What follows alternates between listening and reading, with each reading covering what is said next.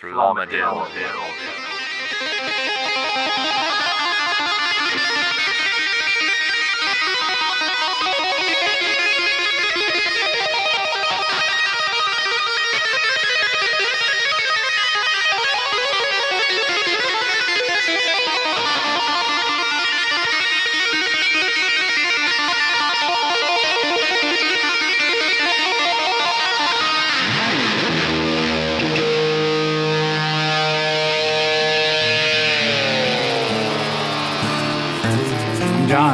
And I'm Keith. and this is Flumadiddle. your somewhat reliable source of information for Most things, John. most things, Keith, not limited to logistic LED lights or Eddie Van Halen, who we're going to talk about today.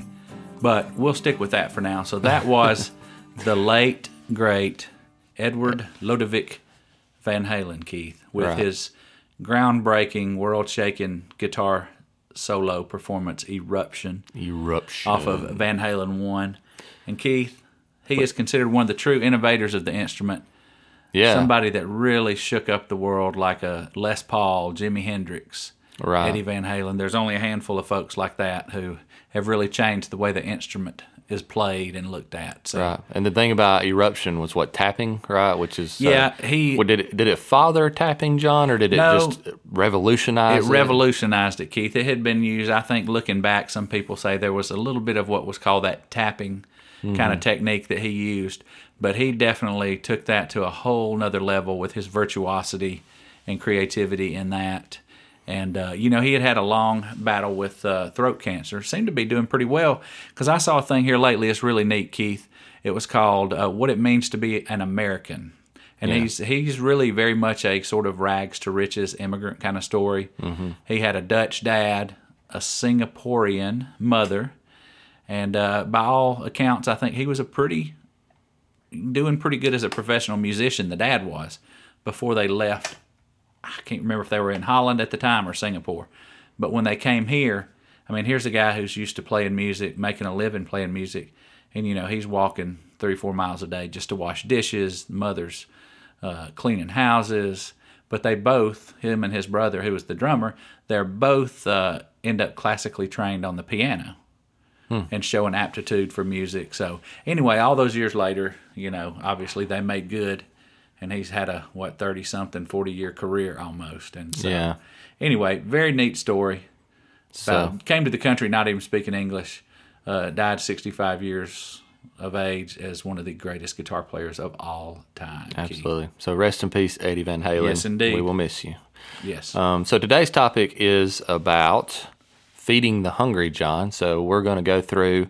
Um, we had logistics last week, and we kind of mentioned that logistics can be used for good things, right? Very much so, man. So one of those things is making sure that everyone in the world has food. Right. And um, so we're going to talk about that today. We're going to talk about a guy named Dan Cannell, Dan um, Cannell. who was a logistics consultant, and also different problems with getting food to the hungry and what maybe we can do about that. But first, John, But first, Keith, let's talk a little bit about what is linked. But even before we do that, I'm going to throw a monkey wrench in your whole setup, and I'm going to say, Keith, I like right. how the microphones are set up tonight. So we can because right in other? between the big pom poms on top of our microphone, I can see your ruddy complected head right through here.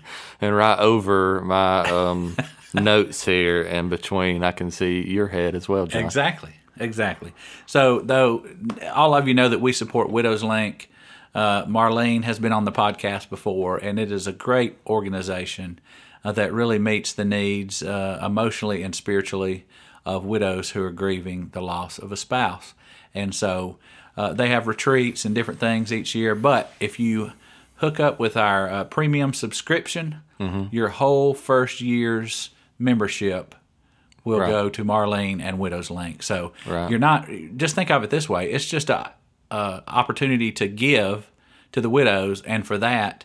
Uh, you get our discount card and you get uh, full access to premium content on the greatest podcast in the world, Flumadiddle. And I've already got 10 discounts ready for you guys as a thank you, and I'm working on more. And it's a digital card this year. So as I add discounts, you will get them. All, all we have to do is email the new card out to you. So, Right on. yeah, awesome. So, Feeding the hungry, John. So this is a an issue I think that everybody has always been concerned with, right? I don't Sure. I don't know that there's a person in the world who has thought, "Hey, let's just let those hungry go hungry," you know? Not very many. If so, they were probably a despot and a dictator Right. Yeah. and uh, terrible folks. Yeah. So, um, you would think in today's society, in the world that we live in, that this is a problem that should be solved. You know, um, I think that's something that kind of aggravates me a little bit about like what we've done with the internet. You know, Right. you know, we, we use it to to what share memes with Cat each other and yeah, cat memes, and I mean, we literally have this tool at our hands where we can communicate with each other across the world instantaneously, and Right. we use it to share Cat memes. cat memes, and sometimes even spew hate. You know, and Very much so. Um, we need to use those tools in order to solve problems like this. Um, you can do that through logistics, John, that we talked about last week. There was uh, this guy named Dan Cannell, and that's that's what kind of got me on this topic. Okay. He's a logistics consultant, and he was asked to aid the largest humanitarian organization in the world. Which organization was that, Keith? Well, he didn't say, and so I don't I'm know. if- wondering if it was the World Food Program, which won the Nobel Prize. That's the UN's big food thing, and they're very big on logistical stuff. Which I'll riff on that a little bit after you get done with Yeah. your story about Mr. Cannell.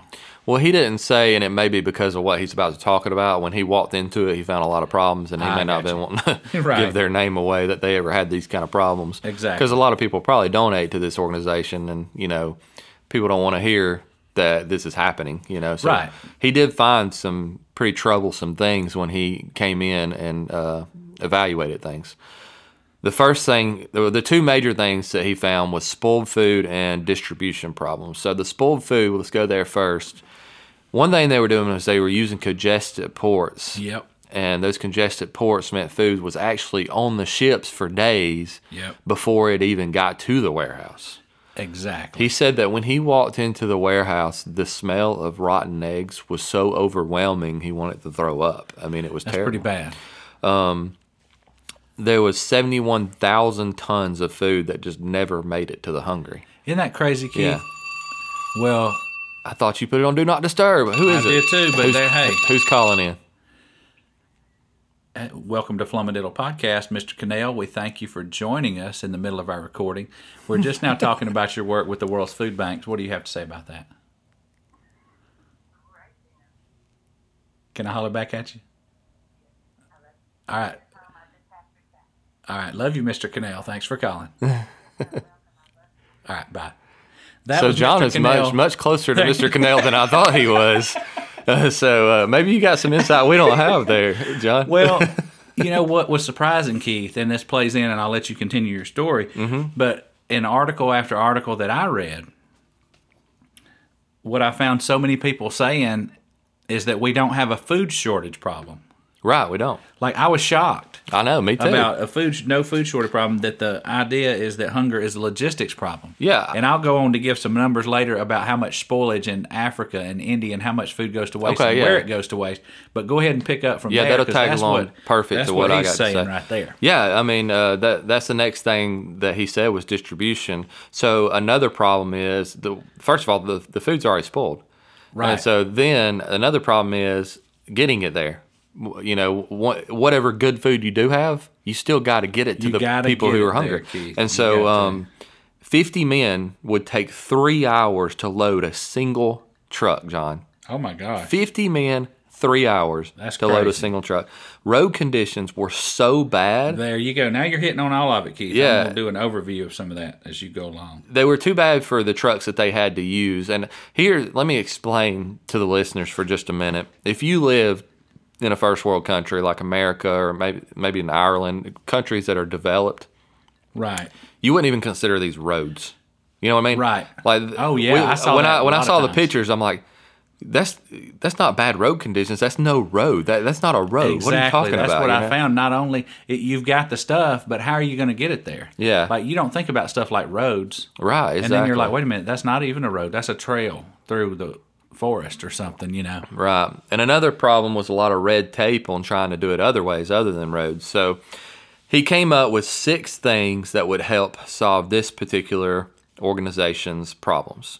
Number one, stop relying on congested ports. I mean, it so seems so simple, John. We would talked think. about how Occam's razor is a big part of logistics, right? Getting something from point thing. A to point Kiss. B. Yeah. Keep it simple. Keep it simple, Sugar. stupid. All right, yeah, or sugar. Yeah, that- you've been nicer to me. That's All right, what I so, call uh, Mr. Cannell, you know. So. There you go. um, so the second thing was organize the food in warehouses like grocery stores do. So I worked in a grocery store. I worked stock. That was my first job, grocery Really? store, man. It wasn't my first, but it was right there with the first jobs I had. You know, and I, I- I think I made like five ninety an hour, and I thought I was rich. You you know, I mean? like three twenty five, bro. But that shows how much older I am. Than yeah, you. yeah, that shows a little bit of an age gap there. But um, maybe three eighty five. I don't know. Yeah, man, you're doing good. You're doing good. Um, so I remember though when I stocked John that the new stock we didn't put in the front. No, you got to face it off Yeah. and put the uh, new in the back and pull the old. That's right. You pull the old up and you turn it and make it look all nice and neat and like you said, face, Face it, it off, off, in the brother. front. Yeah, That's it. And so, um, and when I go to buy milk, even today, John, I go to the back. I go to the very. I'll, I'll look too. back. I'll angle. I'll get down. I'll angle my eyeballs all the way to the very back one and see what date it is. Now, if the front one's the same date, I'll just grab the front one. But if it if there's you know better dates in the back, I'm definitely going for the back. And Absolutely, man. so I just gave some grocery store stuff away there. But anyway, that's what he's saying they should do with the stock at these warehouses. Let's pull the old stock up front so it's getting put out first while it's still good, and then we can put the new stock in the back and continue that cycle. Um, number three, at, at least have one forklift per warehouse. Oh yeah. One forklift can load a 50 foot trailer with 25,000 meals in 20 minutes. There you go. So you're talking about Just mechanizing. 50 guys in three hours versus one forklift, 25,000 meals in 20 minutes. It's just insane amount of difference Yeah, that one just mechanizing the process as opposed to even technology, really. So number four was lease a fleet of dependable military grade vehicles. So that way, even if you can't afford, because I thought that was pretty smart, John. Because you think, well, just build roads, but you know, knowing a little bit about municipality stuff now, I've come to realize how expensive roads really are. They're very expensive, and uh, it's not something that easily can be done. But you could lease military grade vehicles that can go just about anywhere Right. standardize this number five standard, standardize the UN air fleet and cut the red tape to allow them to fly in airdrops. So what was happening is in this particular place, which was Uganda, actually, they would Excuse me. they the planes had to be painted a certain color. Uh, for humanitarian aid because conflicts would be going on and they didn't want them to shoot shot out of the sky. This Right. guy said, "Hey, guys, I guarantee you the people who are hungry don't care what color the plane is. He said, and right now we are not in conflict. So since Right. we're not in the midst of conflict, let's cut this red tape. Let's standardize the UN fleet and let them just start doing airdrops. You know, it, it's so simple as just, hey, let's overlook this stupid rule that we Right. have. You know what I mean? Cut the red tape. Well, that's Yeah. a lot of what I found too. Yeah. So you, how many more? What One more. You Yeah, one yeah, more. he, he had one more. I ain't rushing you, brother. No, Take you're fine. time. At every step of the way, he said to uh, this number six, every step of the way, change incentives, create accountability, and make sure contracts are performing up to standards. So basically, it's just the management part of it. Not only do you have to have the logistics in place, but you have to have the management part of it in place too, so that it can continue to, to go on and go forth. Exactly. So that that that's how he decided. That's what um, he told them to do in order to solve their problem. Well, that really covers all your basic bases. Mm-hmm. Okay, you've got several things. You've got storage, which they had the storage facilities, but one of the big things I'll hit on related to that in a moment transport. How are you going to get it there? Right. He helped them with that. Packaging and shipping, we talked about that. Customs clearance. That's Yeah. the red tape stuff. Stuff sitting in ports, you mentioned that. So you get the food there, but it has to sit on a ship to clear customs. Or you get the eggs in and you don't have proper refrigeration. Right. That's a huge thing.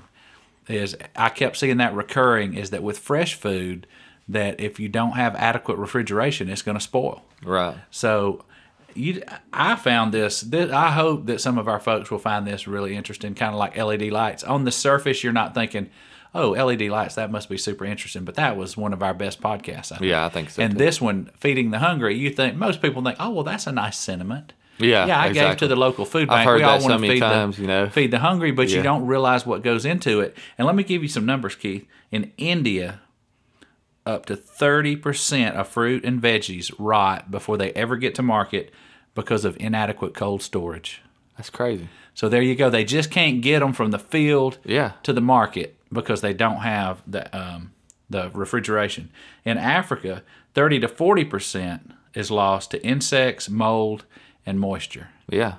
So there's plenty of food, even in somewhere like I think it was Kenya, where only 15% of the land was uh, adequate for farming. But they said that land was more than adequate to provide all the food that the nation needed. Absolutely. We have enough food in the world. Let me I'll give you some overarching um, facts on that, All John. Um, 820 million people are hungry in the world. Okay. 1.4 billion tons of food is wasted every year. Wasted. Absolutely. And just for you Irish and UK listeners, that's 2.8 trillion pounds or 1.27 trillion kilograms of food. Isn't that crazy? Um, so the problem is not scarcity, it's distribution. Absolutely, it is, man. And so, some neat ways. Let me give you an example from Kenya. So, there were people there who could afford food. They weren't just giving them food, but they were very low income. Right. So, these farmers wanted to sell whole chickens, but the people couldn't afford whole chickens. Right. So, chickens going to waste. So, they get together with the local market and they're able to get better refrigeration and they're able to cut the chicken up and package it in smaller packages that people can afford. And now instead of chicken rotting or people not getting chicken, they can buy small packs of chicken that they can afford. yeah. Or in Nigeria, like tons of tomatoes were being destroyed just because of the way they were being transported. So they were being transported on some of those roads uh, that were barely roads, and the tomatoes are in big woven baskets sitting one on top of the other. So they just bounce on each other and on top of crush. other, yeah. So just from getting plastic crates Yeah. and stacking crazy. the tomatoes in plastic crates, a very significant more amount of tomatoes made it to market so that people could have the food they need. Right. They didn't order tomato sauce. They ordered They, tomatoes. they sure did, Keith. Now, we talked about transportation. Refrigeration is huge, and it differs from country to country. You know, like somewhere like Indonesia, it's surrounded by ocean, but having a way to get the fish from the ocean to low income areas is, is an issue. yeah. So that's roads. There's, I don't know, planes, trucks, whatever it might be. Refrigeration, again, keeps creeping up Right. in everything. And so all these places, there's food rotting in the field, food rotting in harbors, waiting to get into port, and food rotting in facilities where it's already made it in, but is not getting out. Right. So I'm glad to see. I read articles probably from anywhere from 2015 on up to now Yeah. and they all continually talked about these things, particularly storage, shipping, customs clearance, roads. Of course, that goes with the transportation and refrigeration. Yeah. So here's a fact that's not good, Keith. Landfills and incinerators have more food trashed in them than any other solid waste, Yeah. period. Well, man, I've been at particular theme parks before, and I'm like, you, you know, you see these people get on dining plans, and they give you more food than you can eat because they're trying to give you value, right? Right. You sit there and you look at these trash cans, and then people are just throwing away food. It's just so much food. And I'm like, my gosh, use that for something, you know, like uh, use it as biofuel to, to like energize the park or whatever. But like, Right, I do just, something. I don't like waste. I think I was raised that way. You know, my mom taught me to clear the plate, which you can tell. Yeah, and, me uh, too. Yeah, uh, but I mean, that's the way I was raised. That's not like, going to help know, the kids in China, but it could do something in terms Right. of reducing uh, energy costs or whatever it might be. Like Yeah. we talked about biofuel. Keith, I wonder if people uh, get the idea of like really how big some of this stuff is, especially international relief Right. stuff. I've got a little blurb, kind of like yours uh, with Mr. Cannell with whatever food service organization he was working with. But I got some numbers just from the Houston Food Bank Right. which is one of the biggest food banks in the nation. And we're talking about just a food bank that supplies meals to 18 counties in Texas.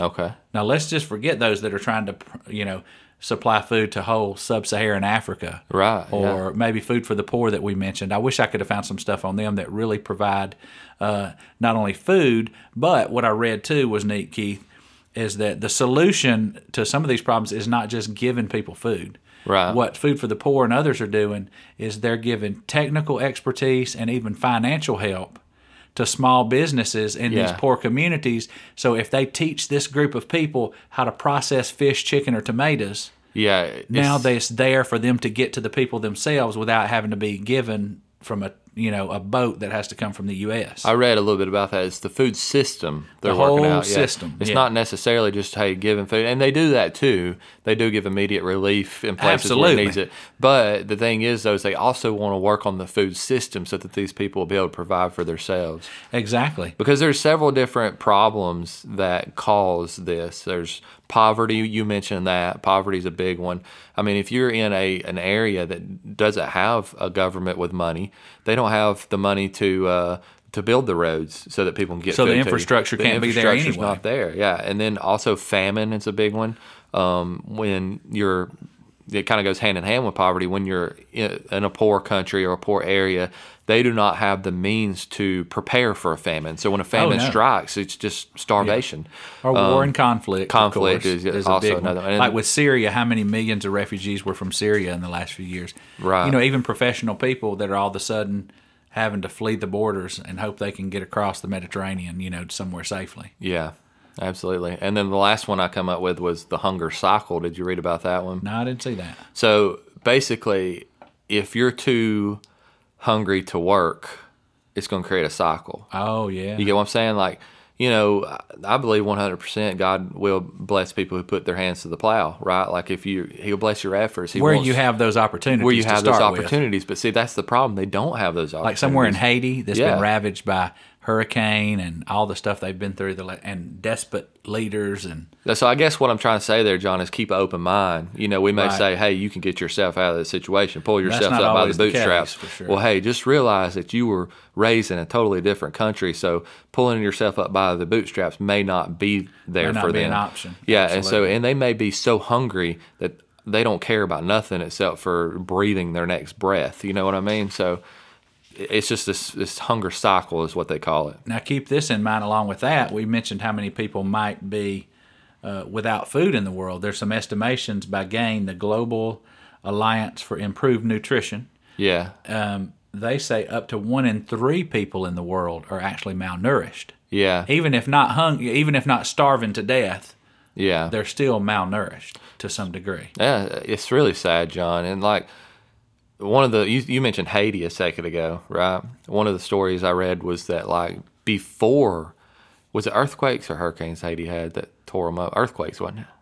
They may have had, yeah, it seemed like they had a had a devastating couple- earthquake. yeah, they've had Then they had something, not yeah. dysentery, but some kind of disease type situation ravaged. But before And those natural then the- disasters that oh, they had, they were already in a, a pretty bad state. They said state that poverty to start Yeah, with, state of poverty. They said that um, in the markets they would sell mud balls to children so that they could fill their bellies a little bit. You're talking about mud balls. It's not even That's horrible, man. It's not even make uh, solving their hunger. You know, it's just making them feel full for a second. You know, it's terrible. It is, you know, and I'm trying to get that across to my son that like, well, I don't like this or I don't like that.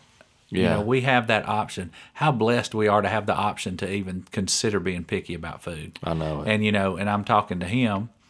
Of course, this is what he's raised in. He doesn't know any better until you teach Right, him yeah, that, like, look, if you want to consider your health and well-being, then we can't just be eating what tastes good to us. We eat what's healthy for us, Right. And we're very grateful to do so.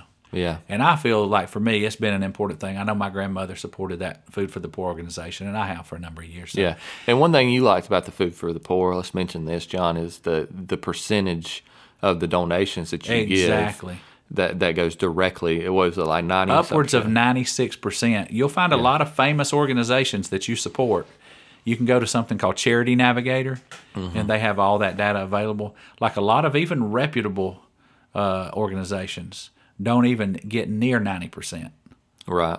you know but the fact that they have 96% of every dollar goes towards direct relief that could be food gifts that could be microloans to fishermen to try to help them that could be even you could even do in their catalog for christmas you could support a family with like a donation of a goat or a fruit Yeah, tree that's cool. to help them to farm and to raise their own stuff That's awesome. Yeah, and uh, and I guess that's something I want to point out too is don't it doesn't necessarily have to be like 96% going to food, Right. but like the food system part too. But you don't want like an organization that's got 50% going to administrative costs or Oh, something like no. that, you know. So just be careful about what you're giving to. Yeah. If you give to organization, I, I would encourage you to check them out on Charity Navigator. Mm-hmm.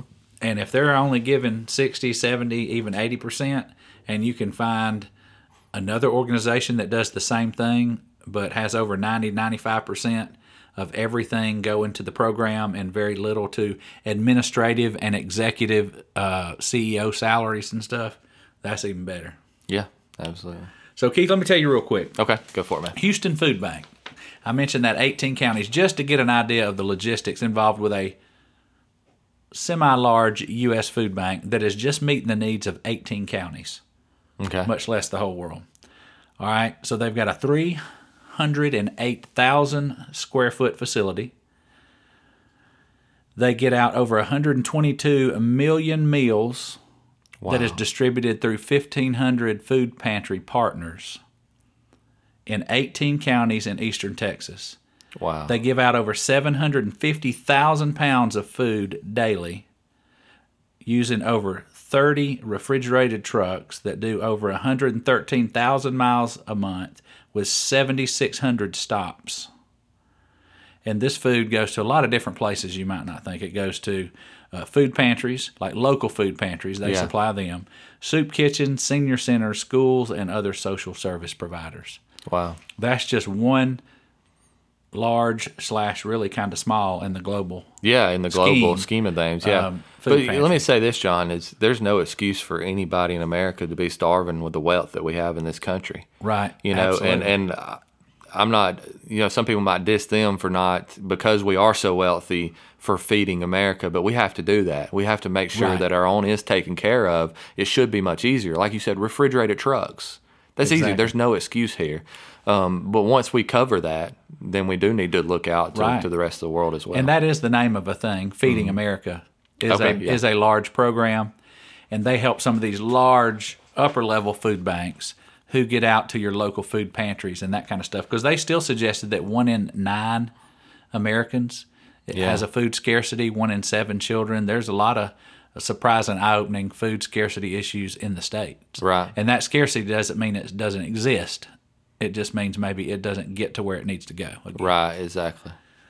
So Keith, I think that's pretty dang interesting. Yeah, I do too. So, I guess uh, one thing we need to touch on before we close this one out, John, is like, what does this mean? You know, like we did this podcast, but we, you know, I don't want it to just be just information. You know, so I think one thing for me, John, is it it kind of opens my eyes to that I need to be given more of the resources God blessed me with, Right. to organizations like this Sure. to give them effort, and especially, you know, you guys like Elon Musk. Let me challenge you right now. You not only have resources, but you have tons of money.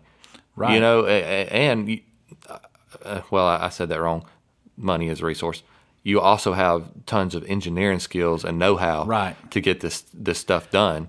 So, like you know, he, Elon Musk, he thinks he can solve any problem. L- work on it. Let's you do know, this. figure Let's it out. Hunger. Let's That's do it. very basic stuff. Yeah. You know, if you can get people fed and taken care of, like then who knows what kind of economic situations those people uh, could start or create Right. that would help others, or the Right. work or the uh, the businesses, the things that would come out of that that could benefit others. Absolutely. Like you said, if you if you're too malnourished to even work, Yeah.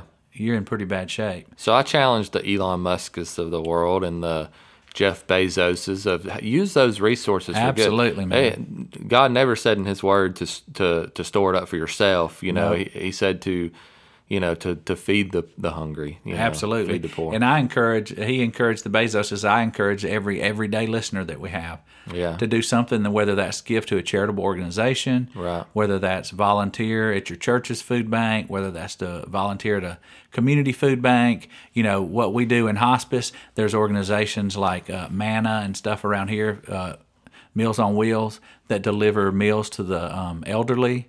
So there's always ways you can reach out and make a difference. yeah, you don't have to be, you know, a Jeff Bezos or Sure, Elon right? We we all have way more than we need. for sure. In America, we live like kings, really, and compared to a lot of people Yes, in the do. world. We're truly blessed. And so, you know, I know some of you are saying, well, I, I live paycheck to paycheck. I don't know what you're talking about. Well, figure that out. You know, I'm not saying you have to do it right away. Make a make a 10 or 15 year plan. You know, say, hey, I'm going to get myself in a position. You know, I'm going to pay off all my debt. I'm going to get myself in a financial situation to where I can help more people. but don't wait. Yeah. You can still get five bucks. Yeah, give what you That'll can now. help. Give what you can now, but also make it a goal Right, to, to be, be a able to help better manager of the resources God gifted you with, Absolutely. so that you can use those. You know, Absolutely, man. Yeah. All right. Well, I think that's fabulously interesting. May you always reach out and touch your neighbor with love in whatever way and shape that takes form. Mm-hmm. And uh, Flumadiddle loves your head off, loves your guts out. And you can reach us at doyouflumadiddle at gmail.com. And do you flumadiddle.com?